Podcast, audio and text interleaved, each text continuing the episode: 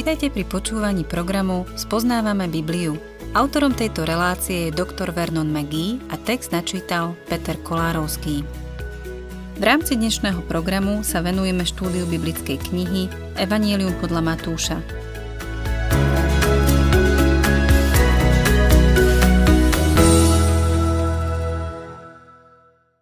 Milí poslucháči, v 14. kapitole Matúš posúva jej ďalej a pokračuje v línii Ježišovho odmietnutia ako kráľa a jeho konfliktu s náboženskými predstaviteľmi.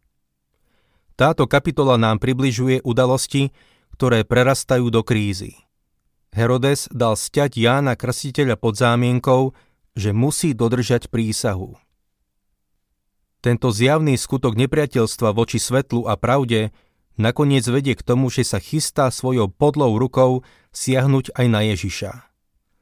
Ježiš sa však stiahne, pretože ešte neprišla jeho hodina. Nasýtenie 5 tisícov je určite najdôležitejším Ježišovým zázrakom, ak by sme ho mali posudzovať z hľadiska pozornosti, ktorú mu evangelisti venujú. Je to jediný zázrak, ktorý nájdeme vo všetkých evanieliách. Otvorme si 14. kapitolu Evanielia podľa Matúša a budem čítať prvé dva verše. V tom čase sa tetrarcha Herodes dopočul o Ježišovi. Svojim sluhom povedal, toto je Ján Krstiteľ. Vstal z mŕtvych a preto v ňom pôsobia mocné sily. Ak vám to prípada ako poverčivosť, máte pravdu. Ale nie je to poverčivosť Biblie, ani Ježiša, ani jeho apoštolov, ani to nie je kresťanská poverčivosť.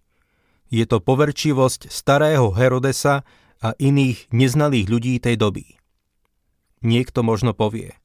Samozrejme, v našej súčasnej spoločnosti už nie sme takí poverčiví. Nie sme? Len si všimnime, koľko ľudí sa zaoberá horoskopmi a astrológiou. Rovnako orientálne náboženstvá dnes majú obrovský vplyv na našu modernú kultúru. Milí poslucháči, ľudské pokolenie je vo svojej podstate poverčivé a v momente, ako sa vzdialíme Božiemu slovu, stávame sa poverčivými. Dokonca aj tí, ktorí sa označujú za ateistov, obracajú sa k kultom, rôznym izmom a pohanským náboženstvám a čudujme sa, ako sa len takí inteligentní ľudia môžu zaoberať takými vecami. Ako som na konci minulej relácie spomenul, keď sa Herodes dopočul o Ježišovi, opántal ho strach a poverčivosť. Herodes bol presvedčený, že Ján Krstiteľ, ktorého predtým zavraždil, vstal z mŕtvych. Nasledujúce verše sa vracajú späť k udalostiam, ktoré sa viažú na smrť Jána Krstiteľa. Herodes uväznil Jána pre Herodiadu, manželku svojho brata Filipa. Všimnime si, ako sa Herodes nechal ovplyvniť ostatnými. Tento raz je to Herodiada a neskôr to budú iní. Bol to snaživý politik. Urobil všetko preto, aby si ich získal. Čítajme ďalej štvrtý verš. Lebo mu Ján povedal, nie je ti dovolené mať ju za manželku. Ján Krstiteľ sa vyslovil proti Herodesovej nemravnosti. Ján nebol veľmi dobrý politik. 5. verš. Preto ho chcel zabiť, iba že sa bál zástupu, lebo ho pokladali za proroka. Tu vidíme, že Herodes sa bál zástupu. 6. a 7. verš Na Herodesove narodeniny dcéra Herodiady tancovala uprostred a zapáčila sa Herodesovi, takže jej pod prísahou slúbil dať, čo si len zažiada. Starý Herodes bol chlipník, plný chtíču a v tom čase žil s manželkou svojho brata, za čo ho Ján Krstiteľ odsúdil. Predpokladám, že očakával, že si zažiada niečo materiálne a určite niečo primerané. 8. verš Napokyn svojej matky povedala Daj mi tu na mise hlavu Jána Krstiteľa. Herodiada nebola svojmu menu nič dlžná. Prišla s krutou a sadistickou požiadavkou, vyvolanou brutálnou túžbou po pomste, pretože ju Ján odsúdil. Pokračujme 9. veršom. Kráľ sa zarmútil, ale pre prísahu a kvôli spolustolovníkom rozkázal, aby jej ju dali. Predstavte si, čím bol tento človek motivovaný. Bál sa, čo by si o ňom jeho hostia pomysleli, keby svoju prísahu nesplnil. 10. a 11. verš A tak dal Jána stiať v žalári. Jeho hlavu priniesli na mise, dali ju dievčaťu a ono ju zanieslo svoje matke. Tento sadistický, smutný a nechutný popis toho, čo sa v ten deň odohralo, odhaľuje, aká doba vtedy v spoločnosti panovala. Jána krstiteľa stiali a jeho hlavu priniesli tancujúcemu dievčaťu na mise. Ľudská prirodzenosť sa odvtedy veľmi nezmenila. Chtíč a vražda sú súčasťou aj dnešnej spoločnosti. 12. verš Jánovi učeníci prišli, vzali jeho mŕtve telo a pochovali ho. Potom to išli oznámiť Ježišovi. Jánovi učeníci vzali jeho telo a s láskou a nehou ho pochovali. Pán Ježiš sa stiahol, pretože vedel, že Herodesov strach prerastie do šialenstva a spôsobí, že urobí niečo nerozvážne. Poznal toho človeka a chcel sa vyhnúť nejakému incidentu, pretože jeho hodina ešte neprišla. 13. verš Keď to Ježiš počul, odišiel odtiaľ na člne a utiahol sa na pusté miesto, kde bol sám. Zástupy sa o tom dopočuli a z miest išli pešo za ním. Pán Ježiš sa preplavil na druhú stranu Galilejského mora. No zástup, ktorý ho pešo nasledoval po všetkých mestách, ho nechcel opustiť a preto obišiel Galilejské more a stretol ho na druhej strane. Vidíme, aký bol Pán Ježiš populárny medzi ľuďmi. Čítajme ďalej 14. verš keď vystúpil z člna a videl veľký zástup ľudí, prišlo mu ich ľúto a uzdravoval ich chorých. Znova si všimnime, že mu privádzali chorých a on ich uzdravoval. To, čo robil, prevyšovalo všetko, čoho ľudia boli dovtedy svetkami. A teraz to bolo zrejmé všetkým. 15. verš Keď sa zvečerilo, pristúpili k nemu učeníci a povedali – toto je pusté miesto a čas už pokročil. Prepusť teda zástupy, nech si idú do dedín nakúpiť jedlo. Učeníci chceli Ježišovi poradiť, čo má robiť. Poradili mu, aby ľudí poslal do dedín. 16. verš Ježiš im však povedal, nemusia nikam chodiť, vy im dajte jesť.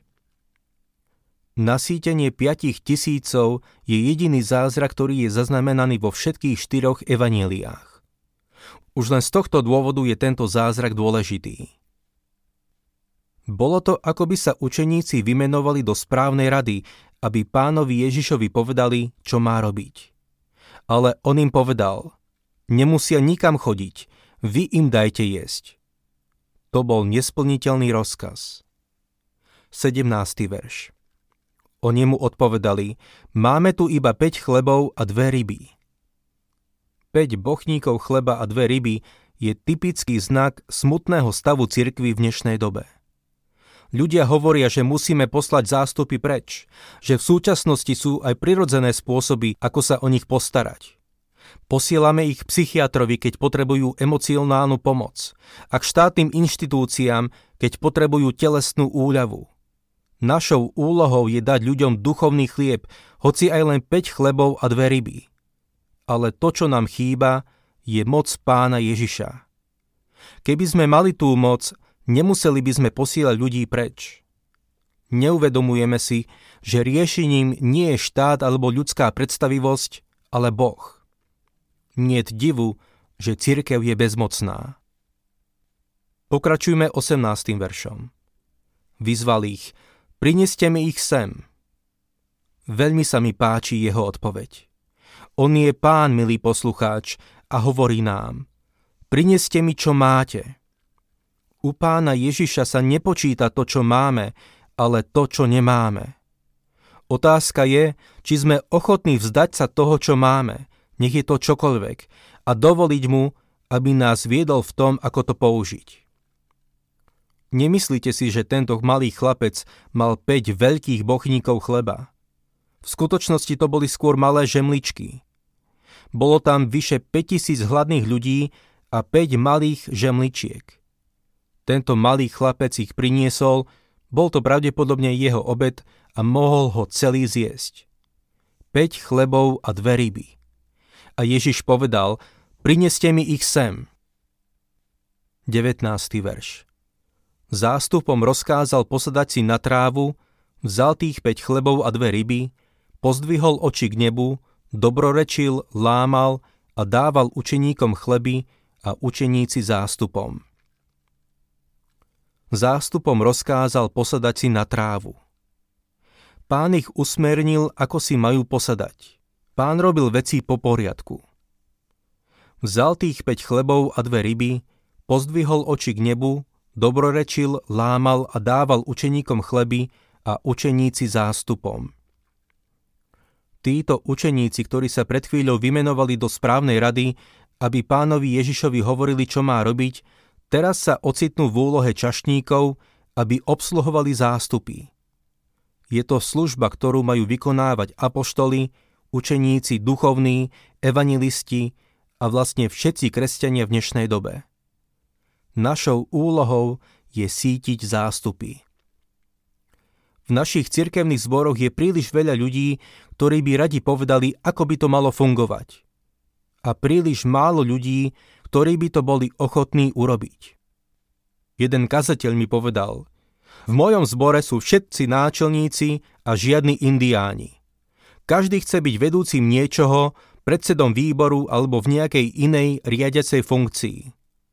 Církev potrebuje čašníkov, ktorí budú rozdávať chlieb života ktorým je Božie slovo.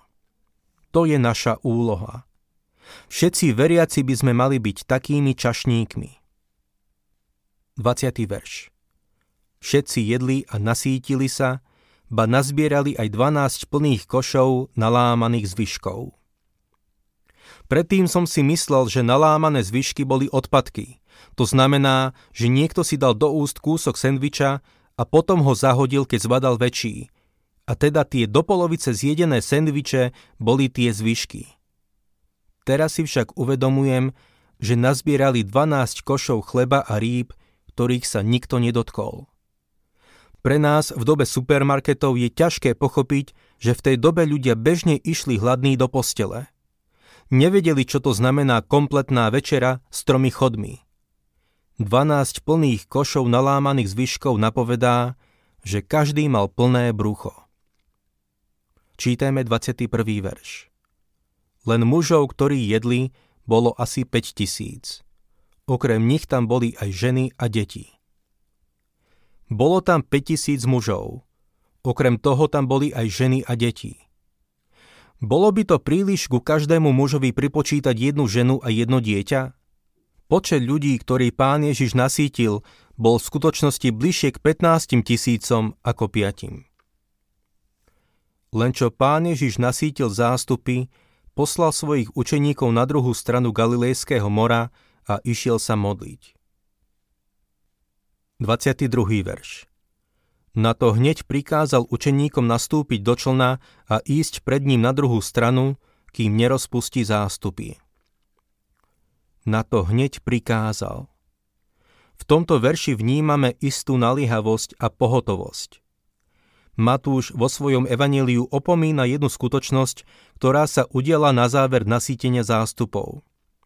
Všíma si, s akou naliehavosťou Ježiš rozpustil zástupy a ako pohotovo poslal svojich učeníkov na druhú stranu Galilejského mora, ale neuvádza prečo.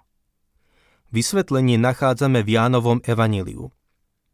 Tam čítame v 6. kapitole 15. verši. Keď Ježiš spoznal, že chcú prísť a zmocniť sa ho, aby ho urobili kráľom, odišiel znova na vrch, aby bol celkom sám. Vzhľadom na to, že Matúš predstavuje Ježiša ako kráľa, sa na prvý pohľad zdá divné, že ignoruje tento pokus urobiť ho kráľom. Svedčí to však o tom, akým spôsobom si pán Ježiš nárokoval postavenie kráľa. Nestane sa kráľom na základe nejakého demokratického procesu. On nie je zvoleným kráľom podľa vôle ľudu. On je kráľom podľa Božej vôle. V druhom žalme v 8. a 9. verši sa píše, že sa stane kráľom, keď presadí svoju silu. Požiadaj ma a dám ti národy ako dedičstvo, končiny zeme do vlastníctva. Rozbiješ ich železným prútom, roztlčieš ako hlinenú nádobu. 23. a 24. verš Keď rozpustil zástupy, vystúpil na vrch do samoty modliť sa. Keď sa zvečerilo, bol tam sám.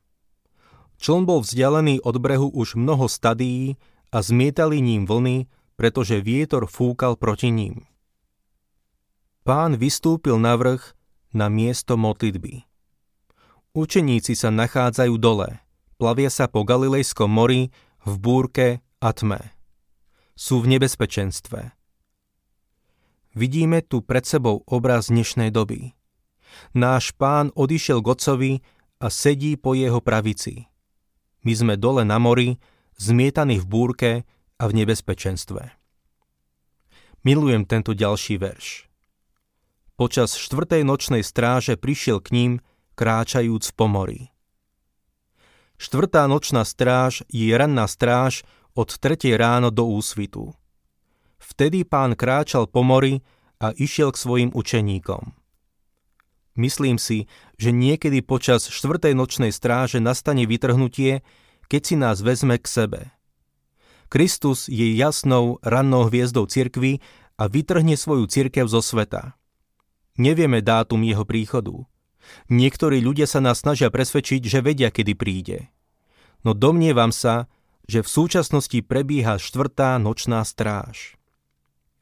26. verš keď ho učeníci videli kráčať po mori, prestrašení hovorili, to je prízrak a od strachu kričali. Toto je ten obraz, ktorý tu vidíme.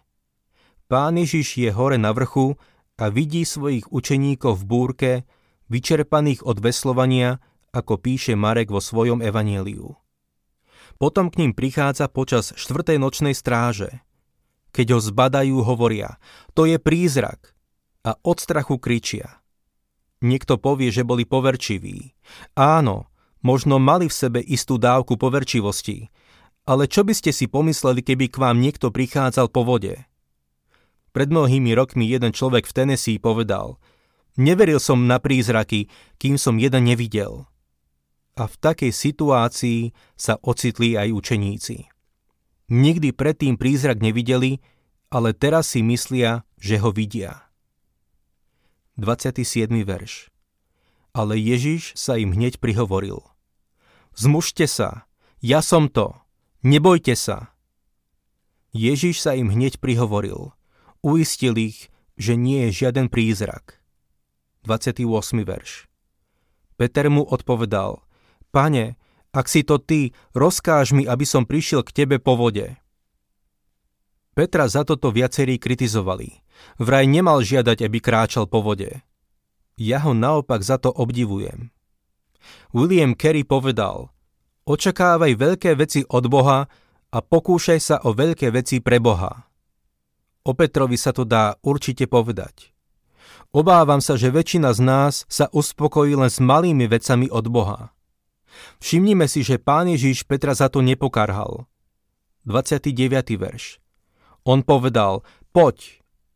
Peter vystúpil z člna, kráčal po vode a šiel k Ježišovi. Peter kráčal po vode a šiel k Ježišovi. Peter žiadal od Boha veľkú vec. Nie divu, že ho Boh používal takým úžasným spôsobom počas nasledujúcich dní. Nie divu, že si ho vyvolil, aby kázal na deň letníc. 30. verš.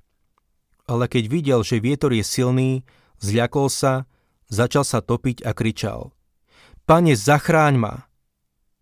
Peter prestal hľadiť na Ježiša a začal sa topiť. Pomodlil sa tú najkračšiu modlitbu v Biblii. Pane, zachráň ma.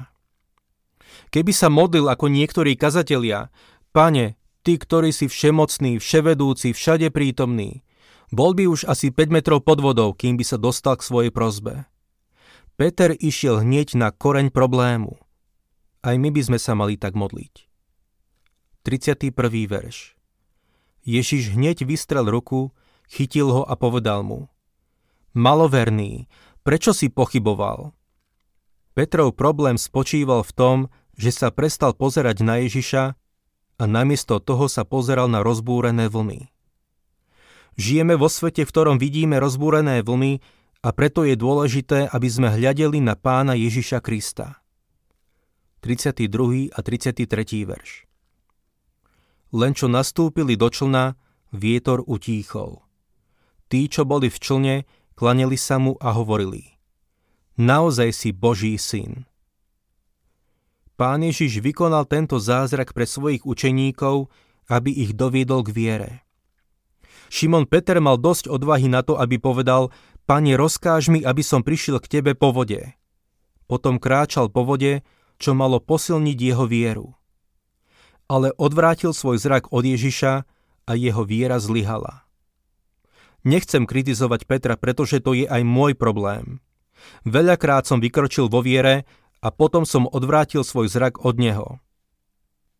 Je to tragédia našej doby. No Ježiš vykonal tento zázrak, aby sa mu klaňali a poznali, že je Boží syn. 34. až 36. verš Keď sa preplavili na druhý breh, prišli do kraja Genezaret. Obyvatelia toho kraja ho spoznali a rozchýrili to po celom okolí. Na to k nemu prinášali všetkých chorých. Prosili ho, aby sa smeli dotknúť aspoň obruby jeho rúcha – Všetci, čo sa ho dotkli, ozdraveli. Po búrke nadalej slúžil potrebám ľudí. Opäť mi dovolte upozorniť na to, že v ten deň uzdravil zástupy ľudí. Matúš píše podrobne len o niekoľkých prípadoch uzdravenia, ale v skutočnosti to boli tisícky ľudí, ktoré náš pán uzdravil. Program Spoznávame Bibliu vysielame každý pracovný deň a relácie sú dostupné aj na internetovej stránke ttb.t2tvr.org. Ak sa vám program páči, chceli by ste nám nechať nejaký odkaz alebo by ste tento program radi odporúčili ďalším, navštívte facebookovú stránku Spoznávame Bibliu alebo nám napíšte na e-mailovú adresu spoznávame.bibliu zavináč gmail.com.